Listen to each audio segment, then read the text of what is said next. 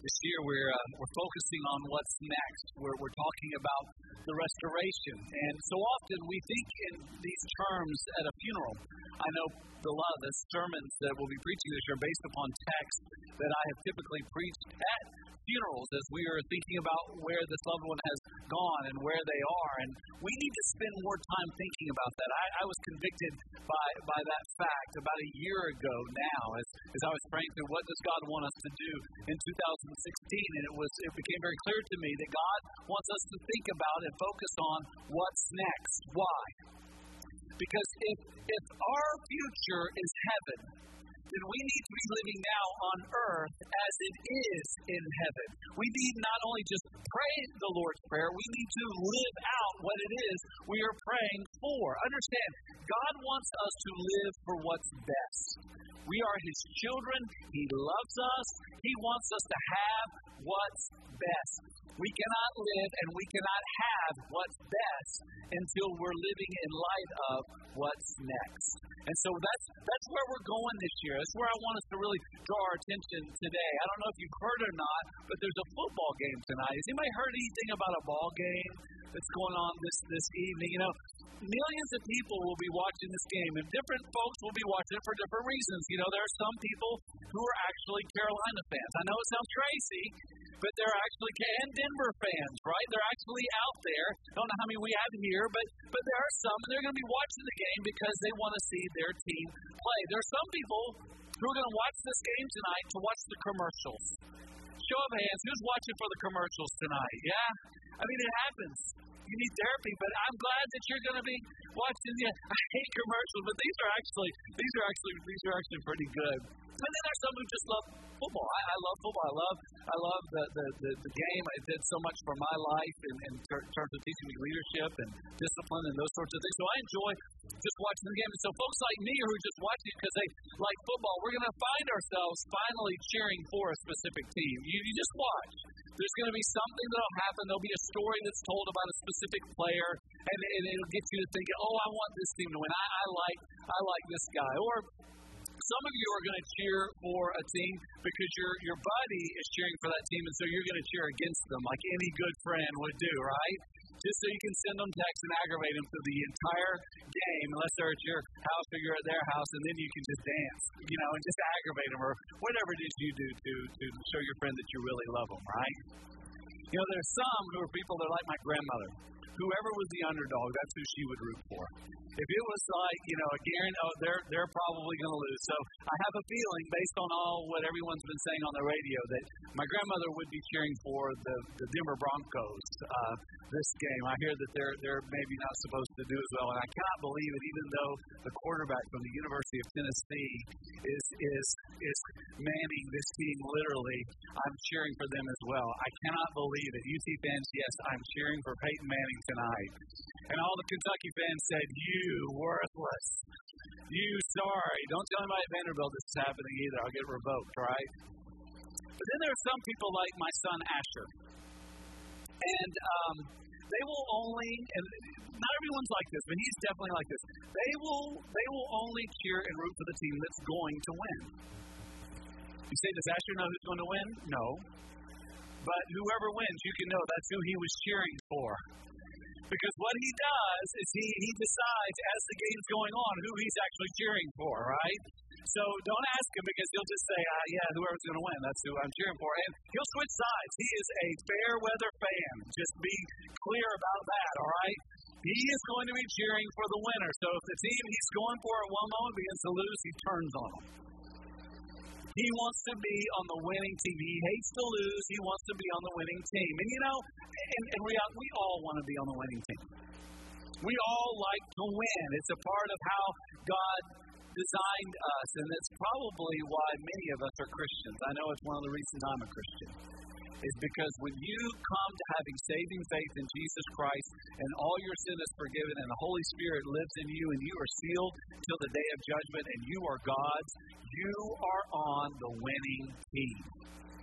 And, so, in, light of that, we need to understand what that means. We need to understand what the restoration is going to look for us because this victory that is coming is unlike any victory that has been ever been won. There will never be anything like this ever again. And so we need to live about it, anticipating it, and also knowing what it is. So if you've got your Bible, and I hope that you do, take it out and turn with me to the last book of the Bible. Let's go to Revelation chapter 21. And, and Jake Flickinger is going to read for us. So, Jake, why don't you come on up, buddy?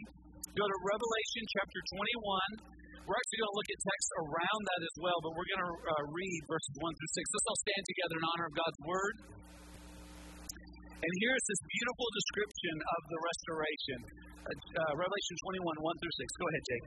Then I saw a new heaven and a new earth, for the first heaven and the first earth had passed away, and the sea was no more. And I saw the holy city, New Jerusalem, coming down out of heaven from God, prepared as a bride adorned for her husband. And I heard a loud voice from the throne saying, Behold, the dwelling place of God is with man. He will dwell with them, and they will be his people. And God himself will be with them as their God. He will wipe away every tear from their eyes, and death shall be no more.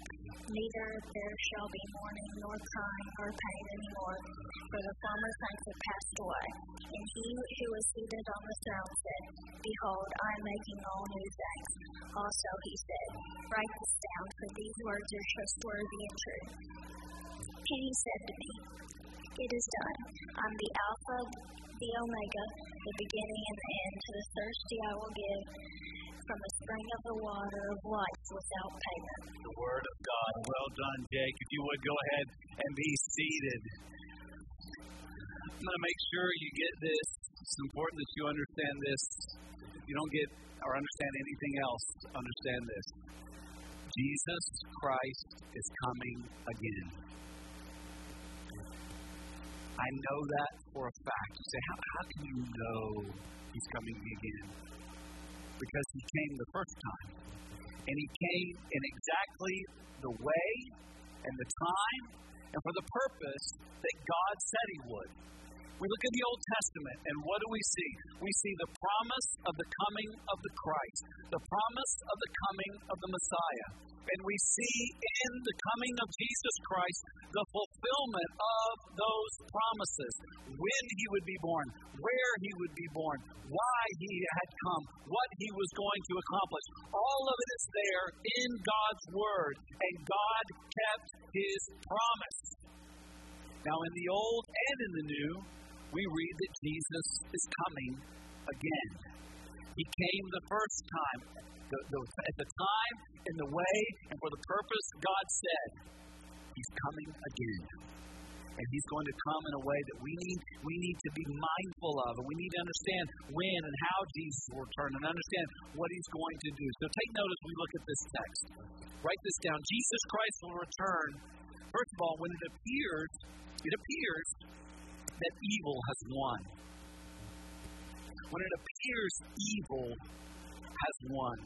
Let's go back a chapter. Go back uh, to Revelation chapter 20, and let's pick up in verse 7, and let's, let's walk through this this morning. It says, And when the thousand years are ended, Satan will be released from his prison and will come out and see the nations that are at the four corners of the earth, Gog and Magog, to gather them from for the battle.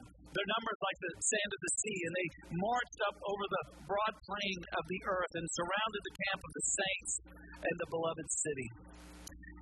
When it comes to millennial views, there are there are different views. I tend to teach what I learned at Lipscomb University, where I got my seminary degree. I know you've probably heard of postmillennialists and amillennialists and premillennialists.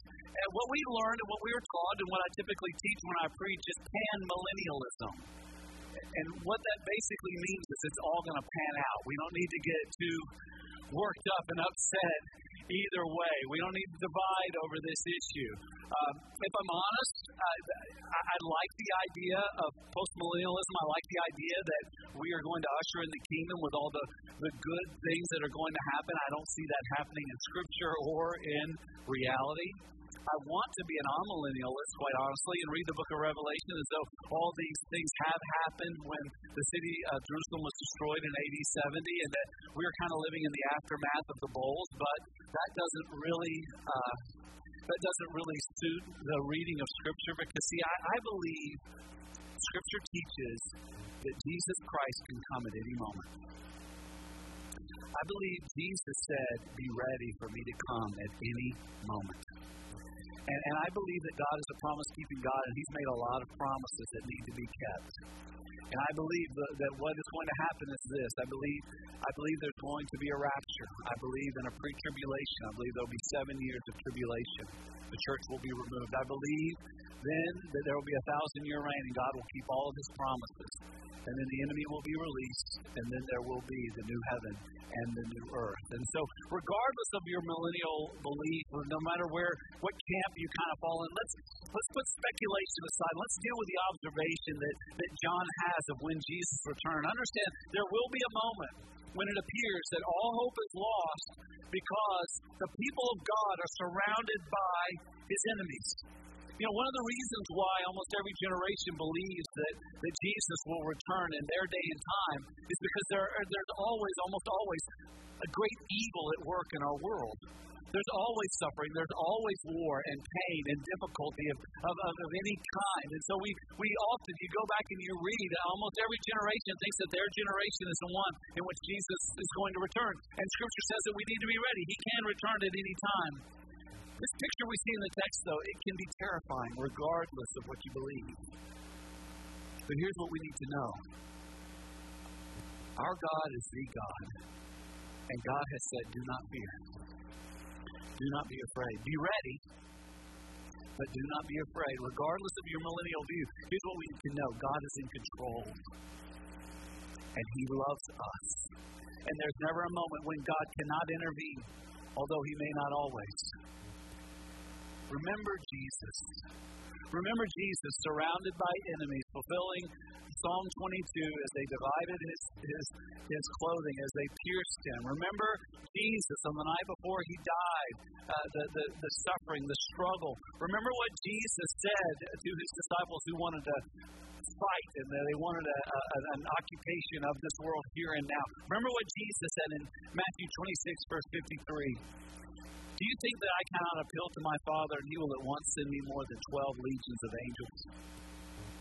But now, but how then should the scriptures be fulfilled that it must be so? What did Jesus say? If God wanted to get me out of this, don't you know he could?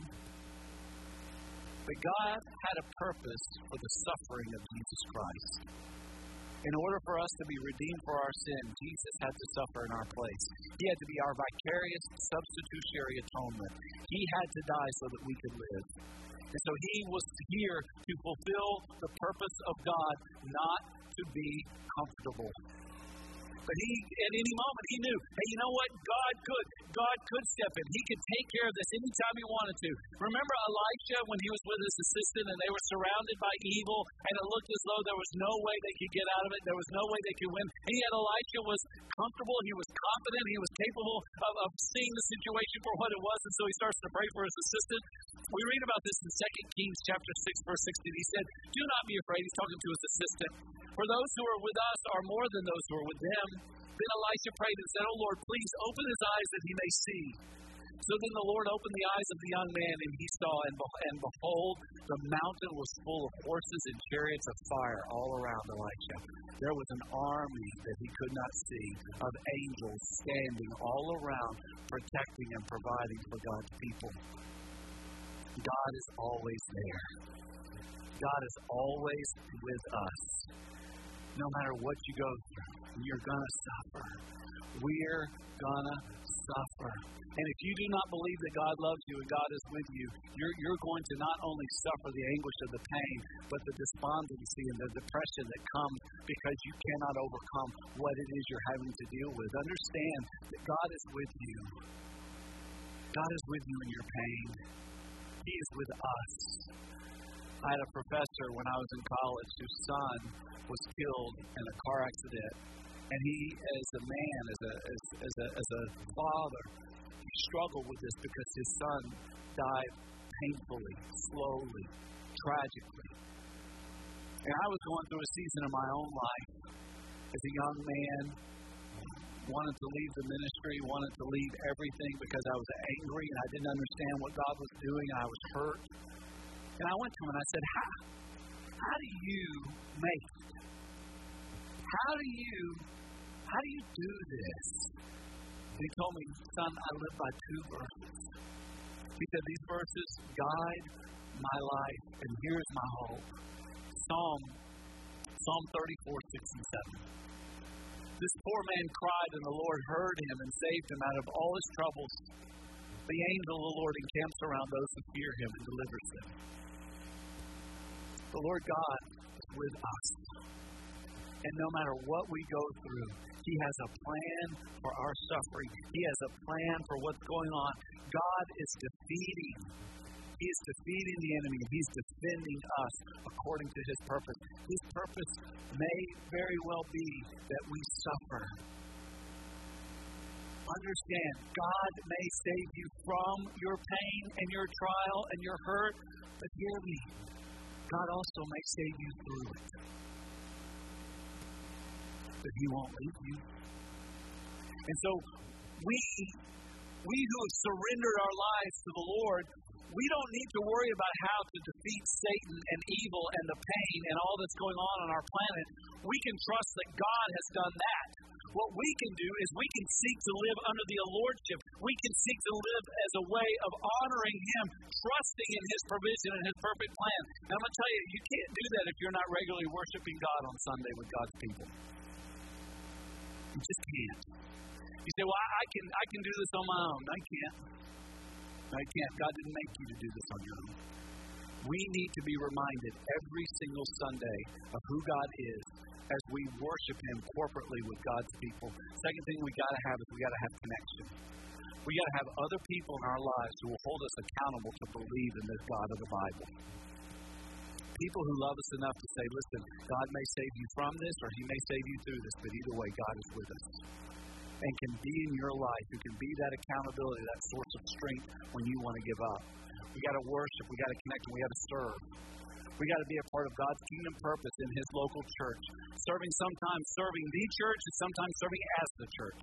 But always serving, always a part of what the winning team is, is seeking to accomplish. And equip look in your bulletin real quick, and, and you'll notice that we've got a number of equipped classes. Of course, I'm going to advertise mine. I'm going to be teaching a class on spiritual disciplines. You know, this summer I was on sabbatical, and one of the things I did is I took a doctoral class on spiritual disciplines. I want to share some of those things, but there's some great classes there that will enable you and I not only to grow in our faith, but be able to pursue in our own lives by ourselves, daily study and prayer, so that we are equipped to do the work of the ministry, so that we are equipped as the saints of our God. Last, we've got to multiply. We've got to share our faith with those who don't know. We've got to help those that, that, that are around us, where we live, where we work, where we learn, where we go to school, where we play, where we hang out to anchor their life and hope in Jesus. And here's what happens, friends. As we worship and connect and serve and, and are equipped, and as we multiply the faith, we grow in our confidence in our God and who He is and what He's promised He will do. And He has promised He will win. Even though you may and you will be at some point surrounded by enemies, one day you're going to be surrounded by the worst enemy of all, and that is death. But in that moment, you need not fear you can laugh at death and say, My God has overcome through the resurrection, and I will be with him soon. When we are surrounded by evil, here, here's what we can know our God is a restoring God. And one day, finally, permanently, triumphantly, when Jesus returns, he will make all things new. Second, Jesus Christ will return with fire to purify the planet.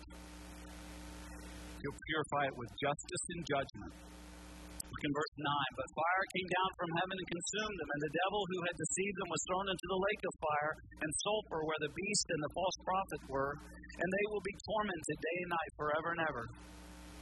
The final hell is a place of eternal punishment for both angels and humanity. When I say angels, I mean demons. I mean those fallen angels who have sided against God. This this talk of fire and sulfur, this is frequently described throughout the Old and New Testament to speak of divine judgment. Understand that, that, that fire is both punishment and a purifier. It is a, it is a punishment. It is a punishment for those who are the enemies of God. Jesus spoke often of hell. There's so many who want to make Jesus out to be some sissy who didn't have any backbone. Jesus often spoke of hell. Listen what he said in Matthew chapter 13. Just as the weeds are gathered and burned with fire, so will be at the end of the age. The Son of Man, Jesus Himself, will send His angels, and they will gather out of His kingdom all causes of sin and all lawbreakers and throw them into the fiery furnace. He's talking about hell here, the eternal hell. In that place there will be weeping and gnashing of teeth, and the righteous will shine like the sun in the kingdom of their Father. He who has ears, let him hear. Jesus said, You got to hear me on this.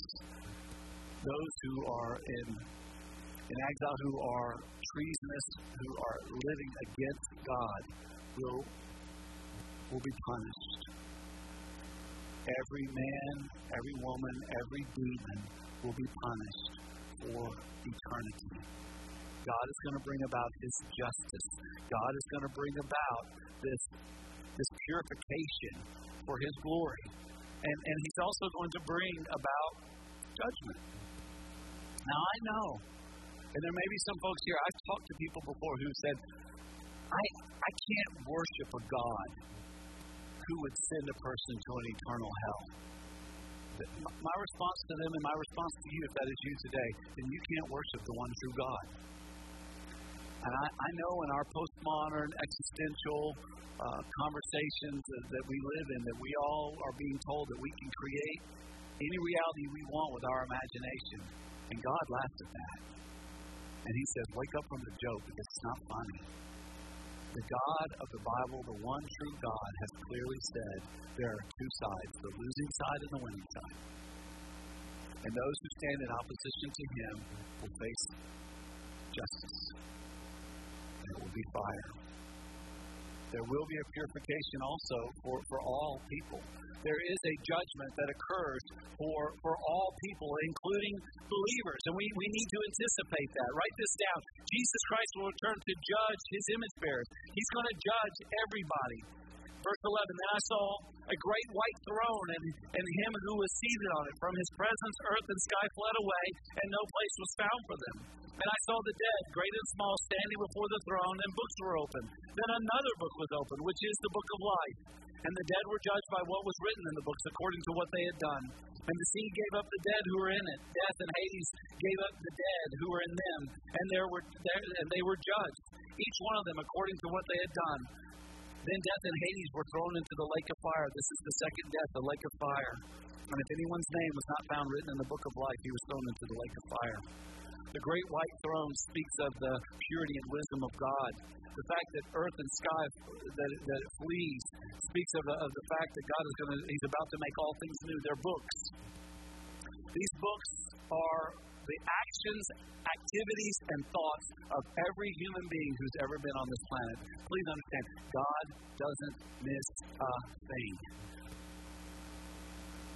Most of us have forgotten a majority of the sin that we have committed against God. God does not forget a thing. And our actions, our attitudes, our emotions, all of that is recorded in the book. There is also the book of life. This is the book that contains the names of everyone who repents and believes and who is saved by grace through faith in Christ alone.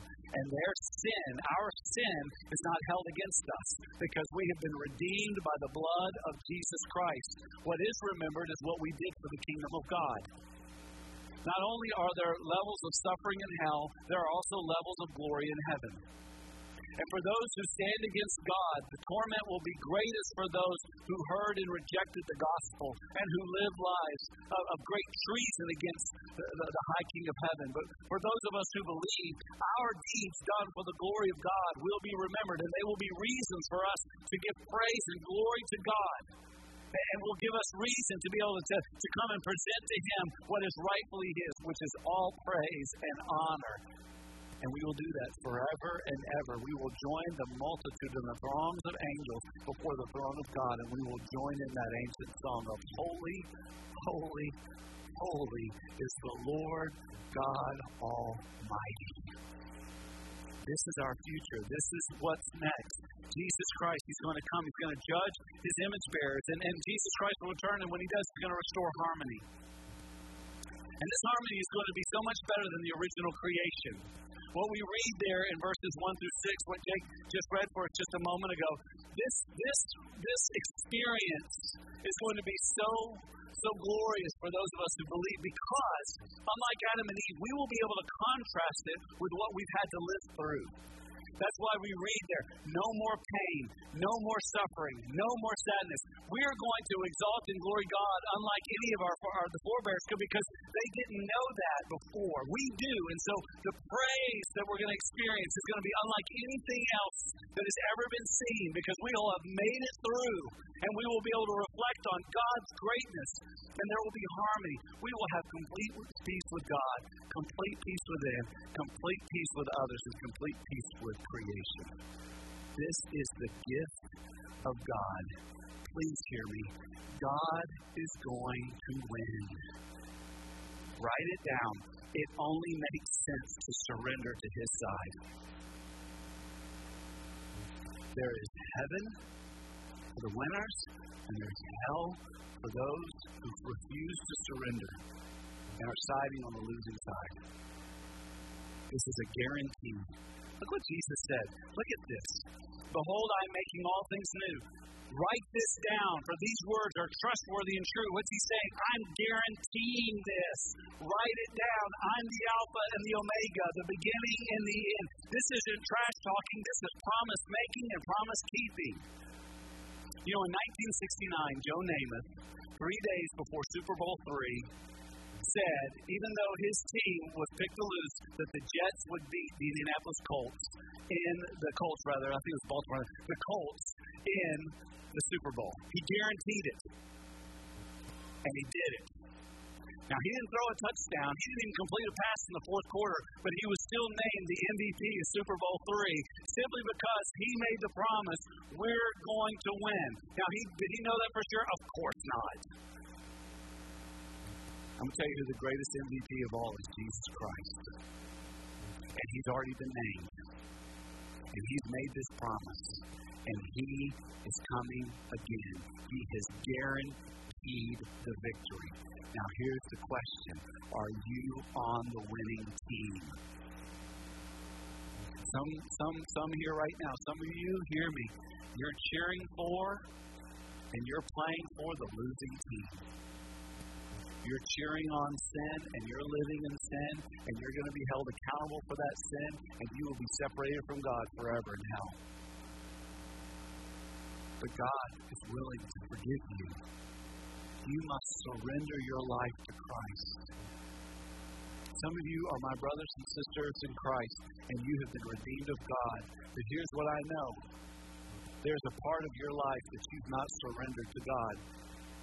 Say, well, how do you know? Well, because. Because I read the Bible, and the Bible is constantly telling us that we've got to fight against this sin and we've got to surrender whatever's going on. And you say, well, how can I know what I need to surrender? It's easy. What is it that creates for you anger and anxiety? Whatever that is, is not under the Lordship of Jesus Christ. Because when you've surrendered that to Christ, you may have concern, but never anger and never anxiety. Concern is being aware of the need. Anxiety and anger is taking responsibility for it and holding it in, in and of yourself. And God called us to be free. So let me ask you, what, what do you what do you need to surrender of your life today to be free?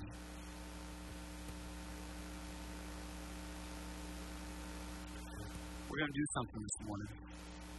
In just a minute, our ushers are going to come and they're going to give you a white flag. There's a pin there in the pew. There's a pin that's going to be in the bucket you're welcome to grab. Here's what I want you to do. We're going to Evan's going to come and he's going to sing a song about the white flag, about surrender. As he does that, here's what I want to ask you to do. What do you need to surrender to God? What do you need to bring under his authority, under his lordship?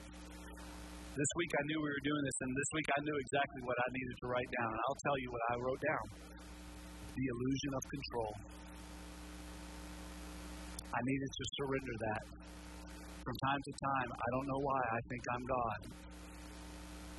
I think I want to be God. And I think I want to be in control of everything that happens.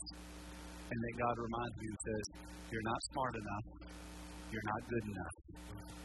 Let me be God. And I wave the white flag. What do you what do you need to surrender to God today? Is it a person?